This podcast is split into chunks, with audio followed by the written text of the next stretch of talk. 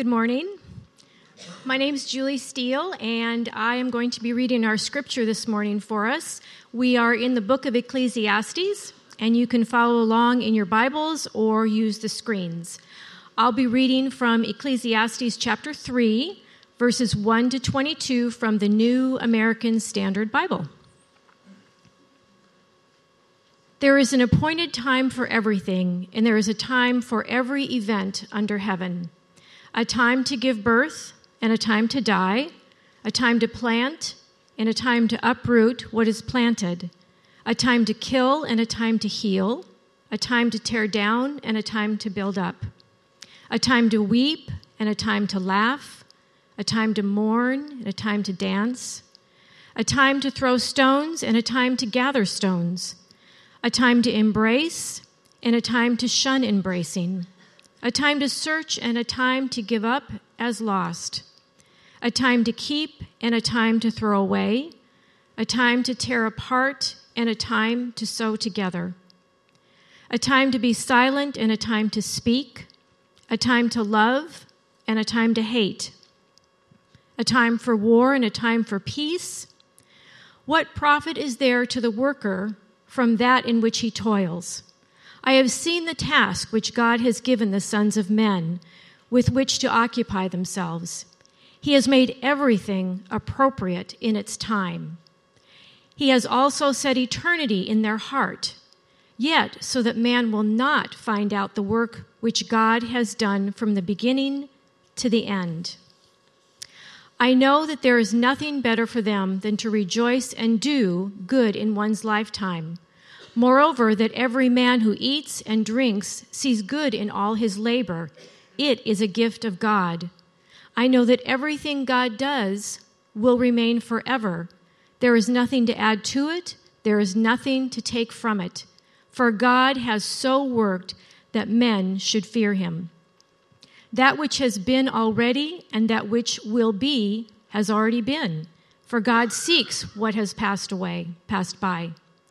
Furthermore, I have seen under the sun that in the place of justice there is wickedness, and in the place of righteousness there is wickedness. I said to myself, God will judge both the righteous man and the wicked man. For a time for every matter and for every deed is there. I said to myself concerning the sons of men, God has surely tested them in order for them to see that they are but beasts. For the fate of the sons of men and the fate of beasts is the same. As one dies, so the other dies the other. Indeed, they all have the same breath, and there is no advantage for man over beast, for all is vanity. All go to the same place, all came from the dust, and all return to the dust. Who knows that the breath of man ascends upward, and the breath of the beast descends downward to the earth?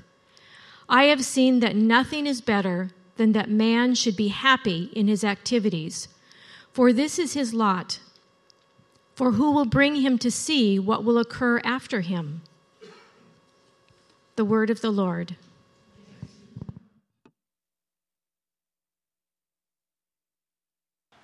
Good morning. My name is Peter. I am one of the pastors here at the church. If you're here for the first time, especially, I want to welcome you to church today. We are continuing in our series in this book life under the sun, and we're asking the question what's the point? I'm waiting. What's the point? Do you know?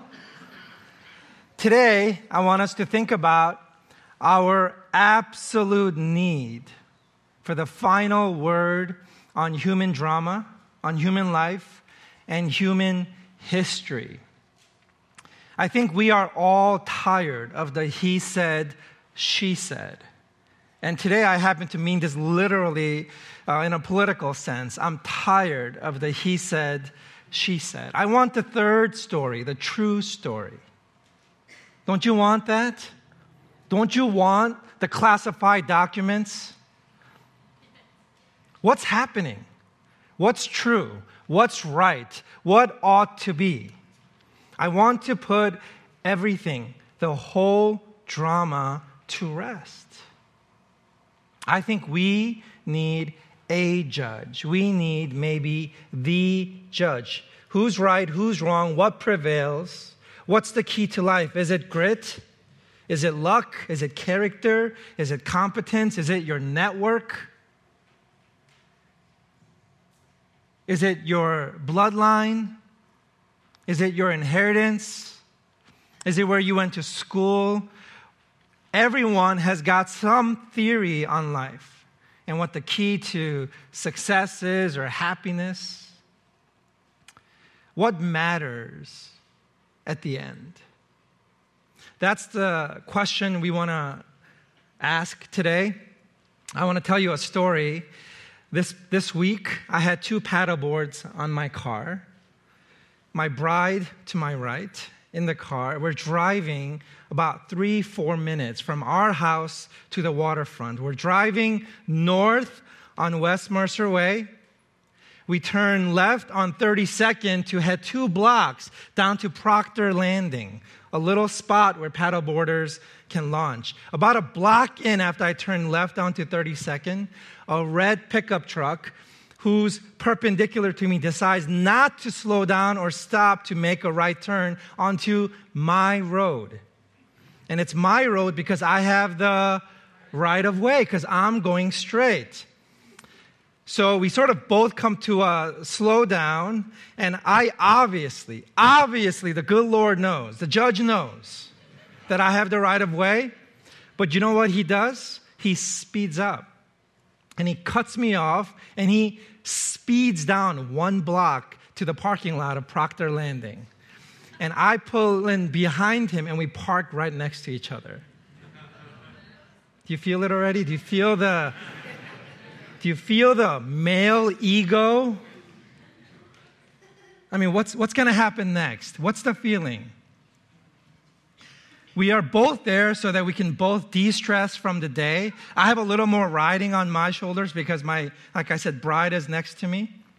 And uh, Susie, knowing me after 20 years, she says, Don't say anything. Peter, shut up. And I was fully 100% prepared to comply, but you have to get out of the car and you can't be slow about it. I can't sit there like I'm waiting for him to leave. That's my ego now speaking. So I have to get out of the car. I get out and our eyes meet because he was feeling the same thing. And I was thinking to myself, don't say anything, Peter. Shut up, shut up, shut up. And then he says, no stop sign. No stop sign.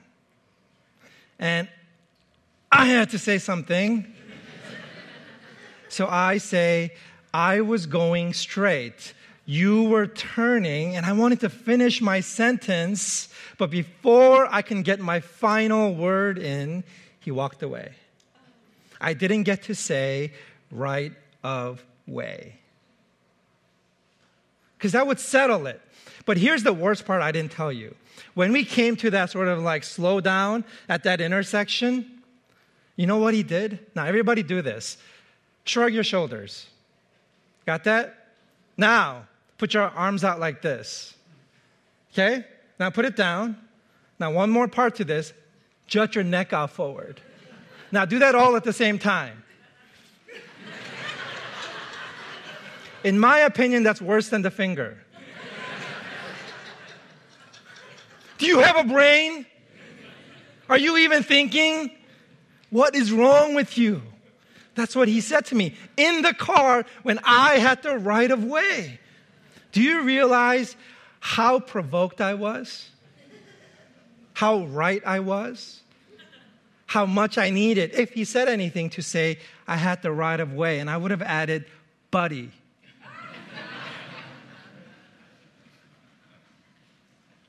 Don't ask me if I shrugged my shoulders back, because that's, that's just the reaction. You can't help not shrug back to that person. So, who's right in that story? Do you realize even the person closest to you has a differing view than you? If you ask Susie what happened, she has a slightly different story. and if I wasn't preaching and I was just telling it to you, I have a slightly different story.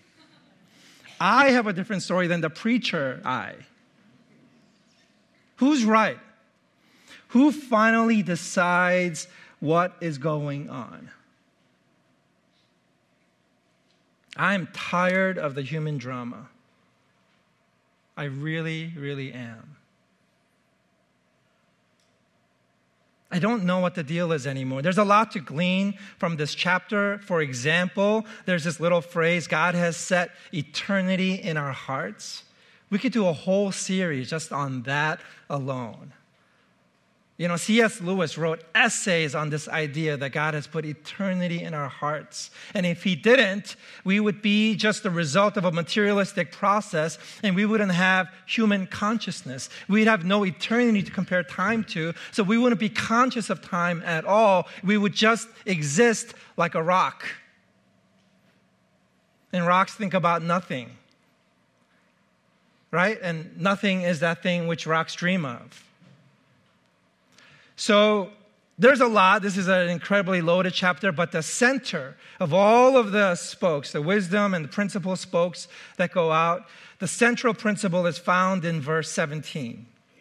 Verse 17 says, God will judge both the righteous man and the wicked man. And in my opinion, there should be quotes around righteous man and wicked man, because who's saying this man is righteous? Who is saying this man is wicked? Whose perspective is this?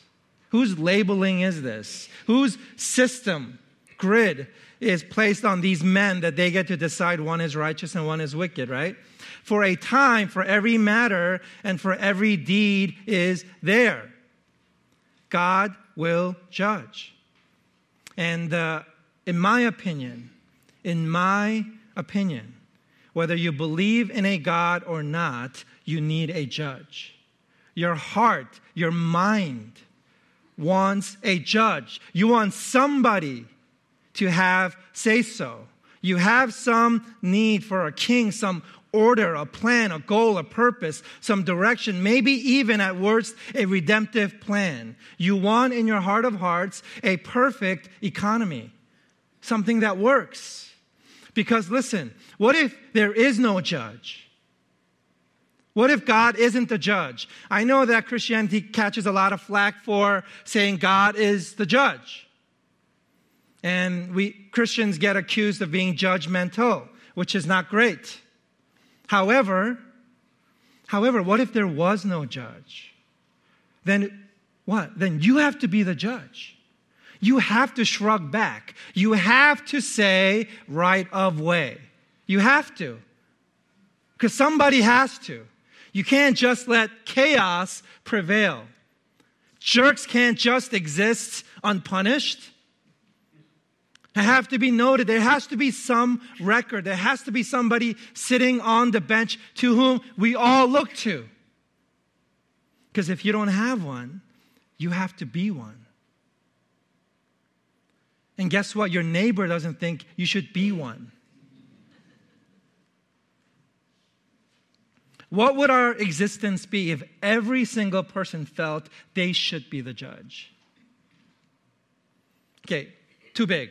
What if your spouse thought they should be the judge? How would that life go? So, this is the good news, and this is the central principle God will judge, period. And I'm telling you, you need one whether you believe in God or not, without a judge, you're lost. Verse 14 Everything God does will remain forever. There is nothing to add to it, and there is nothing to take from it. That means that everything else, because God is the judge, because He's the one who gets to set eternity in our hearts, because He alone is eternal, Everything else is temporary. Everything else is relative to God, powerless. And eventually, its effect, because it doesn't have the power of verdict, it's zero.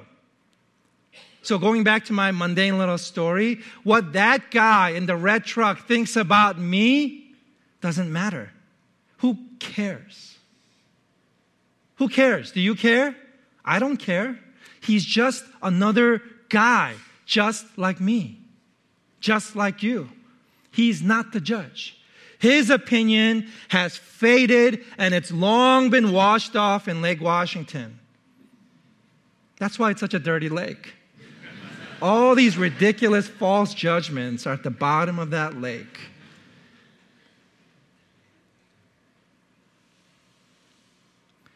Nothing is quiet as it seems. All of the powers, all of the institutions, nothing gets to determine the ultimate meaning of your life or your identity or your value or your purpose. Isn't that good news? What if that guy had power over me? What if I feel shrugged at all day? All day I just bear the shame and the failure of deserving the shrug with the craning neck. That's no way to live. But it doesn't matter. Scripture says it's not by strength nor power, but by God's Spirit. It's God's Spirit that determines what is and what will be and what will remain, what counts, what we ought to care about and focus on and work towards. He determines the meaning not just of our life, but of every day.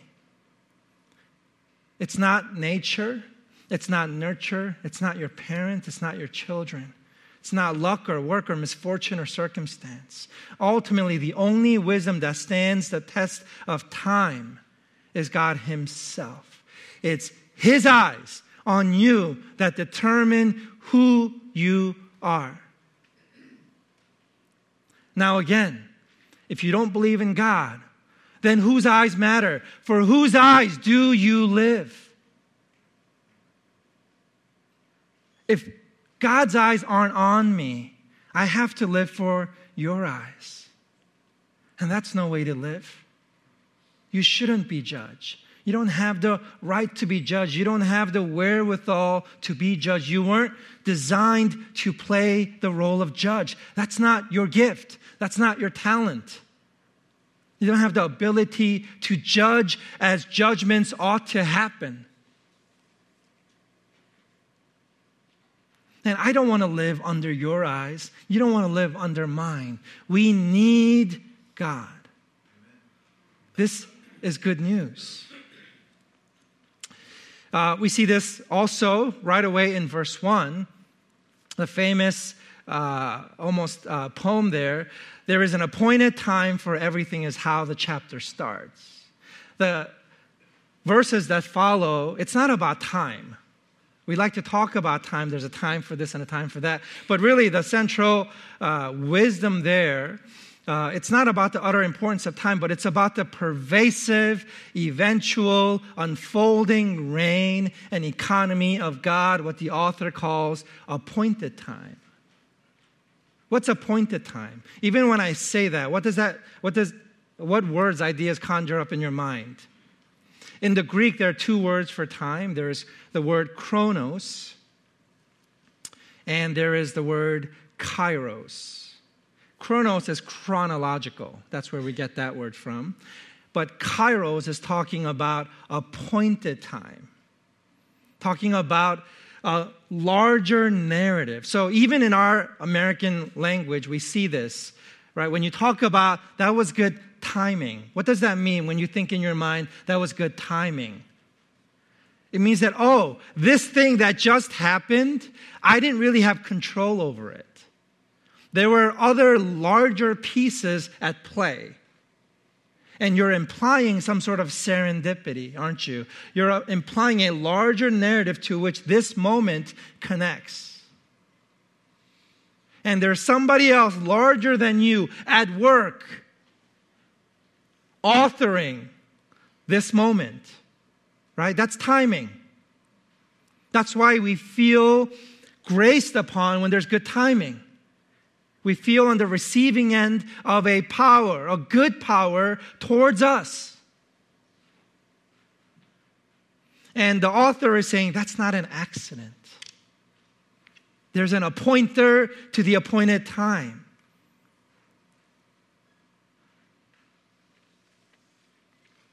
So then the ideas follow birth or death, planting, uprooting, killing, healing, tearing down, building up, weeping, laughing, mourning, dancing. Although, although there may be a thin line for Asians and white people between mourning and dancing, they're two separate things, folks. Scattering, gathering, embracing, shunning, persevering, giving up, keeping, discarding, tearing apart, sewing together, being silent and speaking, loving, hating, war and peace.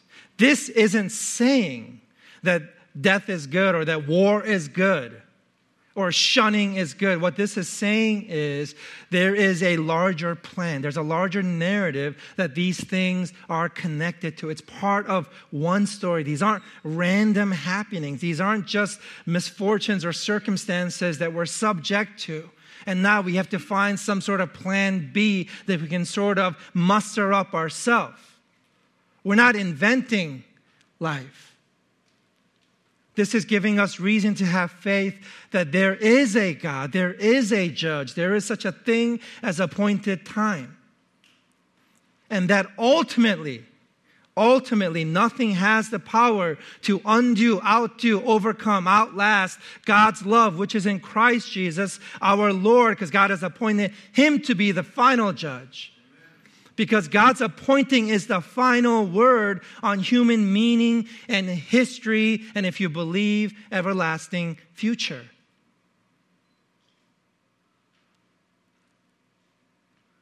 Someone, someone is going to appear one final day. And through his eyes, you will see. And then and only then will you finally know. And as you know, once you know, scriptures pro- the scripture promises every knee will bow, every tongue confess that Jesus Christ is Lord. He's judge.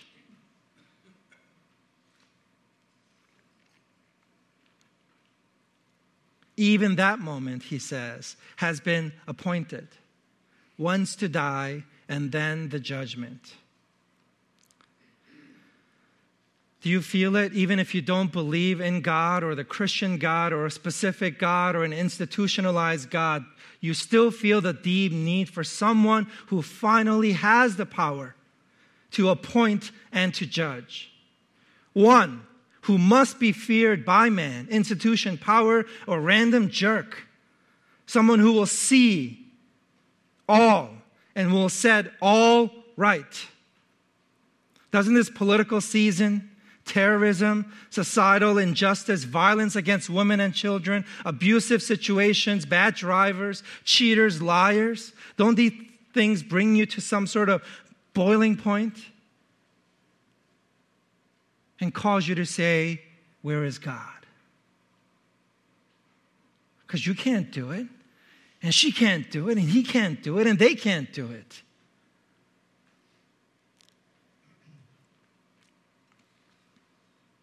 Doesn't your fruitless toil, as man or beast, as this passage says, the futility of justice or the reward for wickedness, or the eternity in your heart make you mad and fatigue you enough to cry out for someone, anyone to just take over?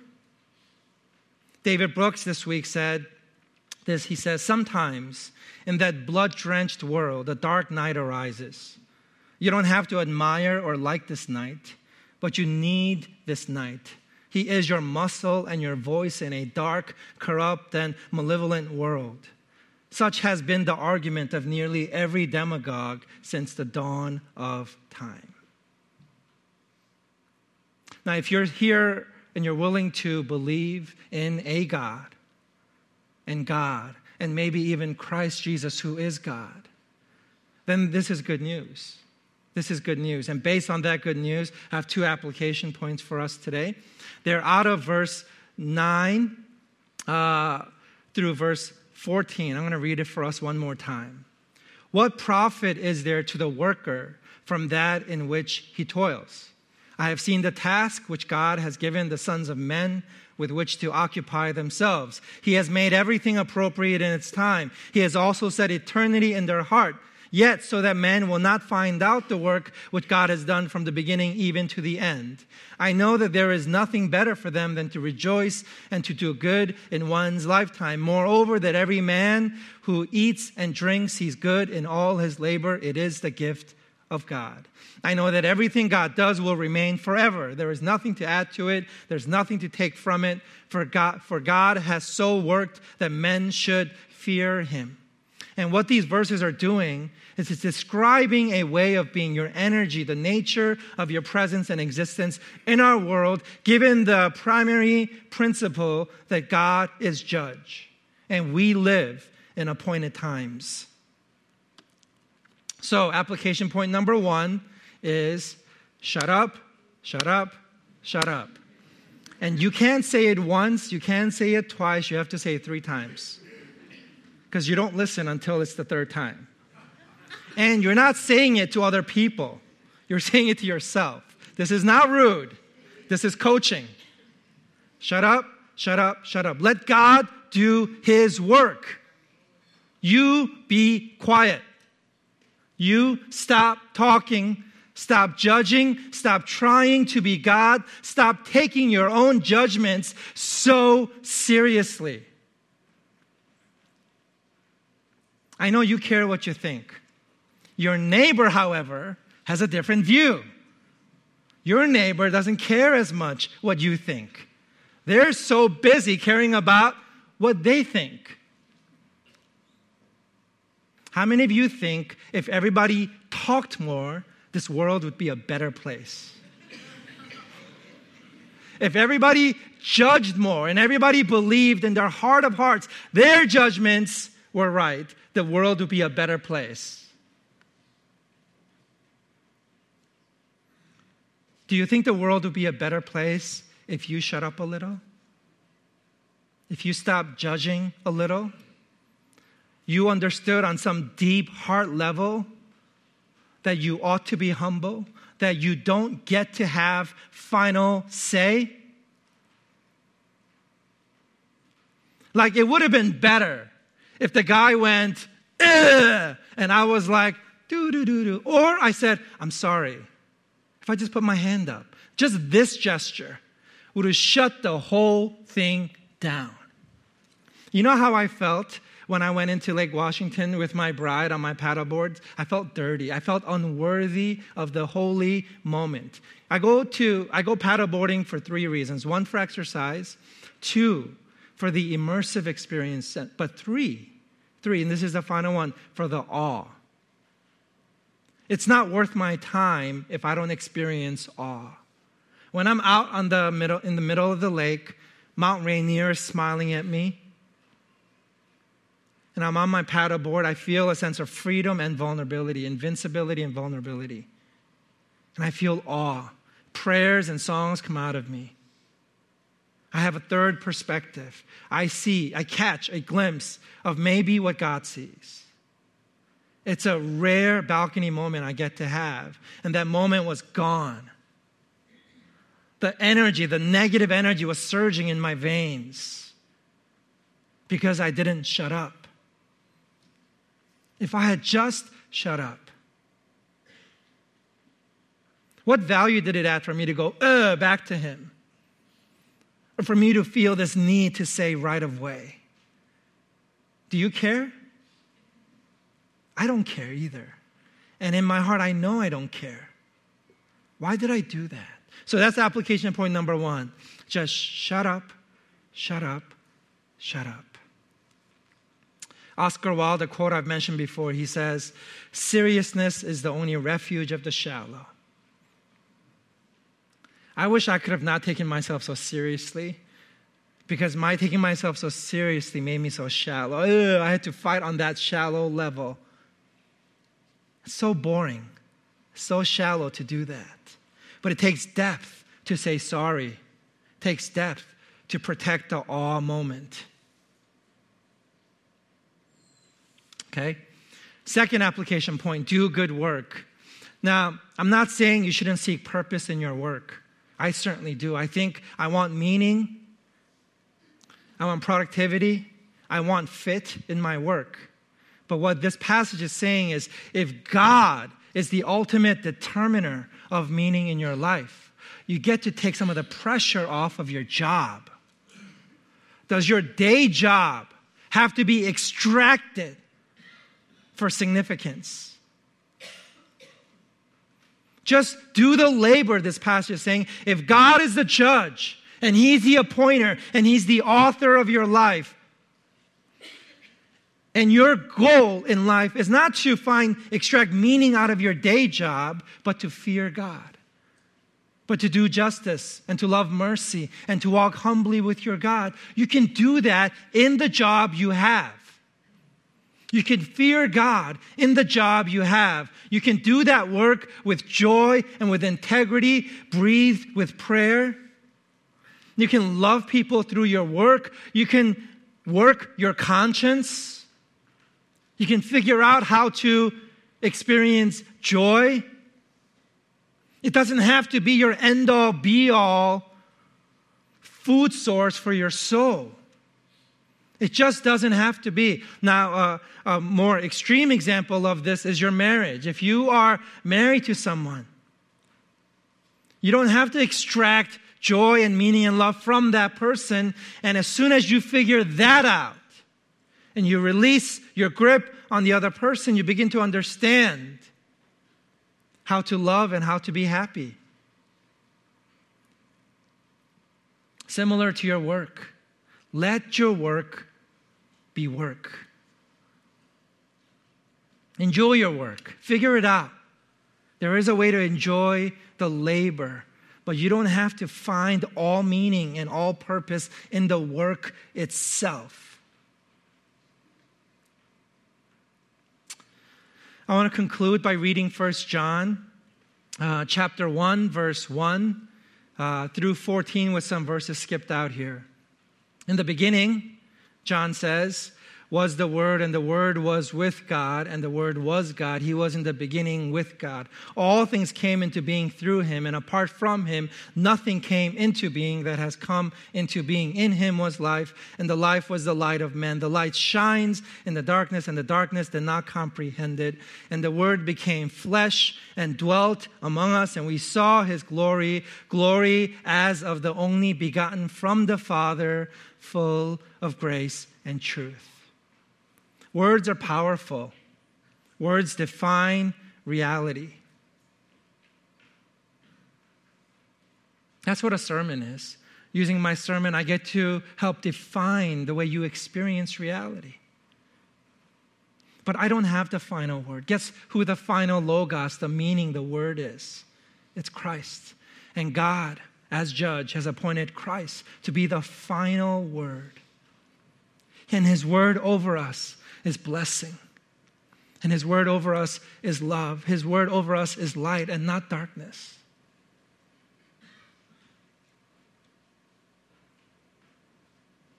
I think we want to say yes to this judge, this word who became flesh, who dwelt among us. He who came down, condescended to our level to show us, not just tell us the true story, reality itself. And I pray that from his vantage point, we can see ourselves and our world, especially in today's time. In Jesus' name, amen.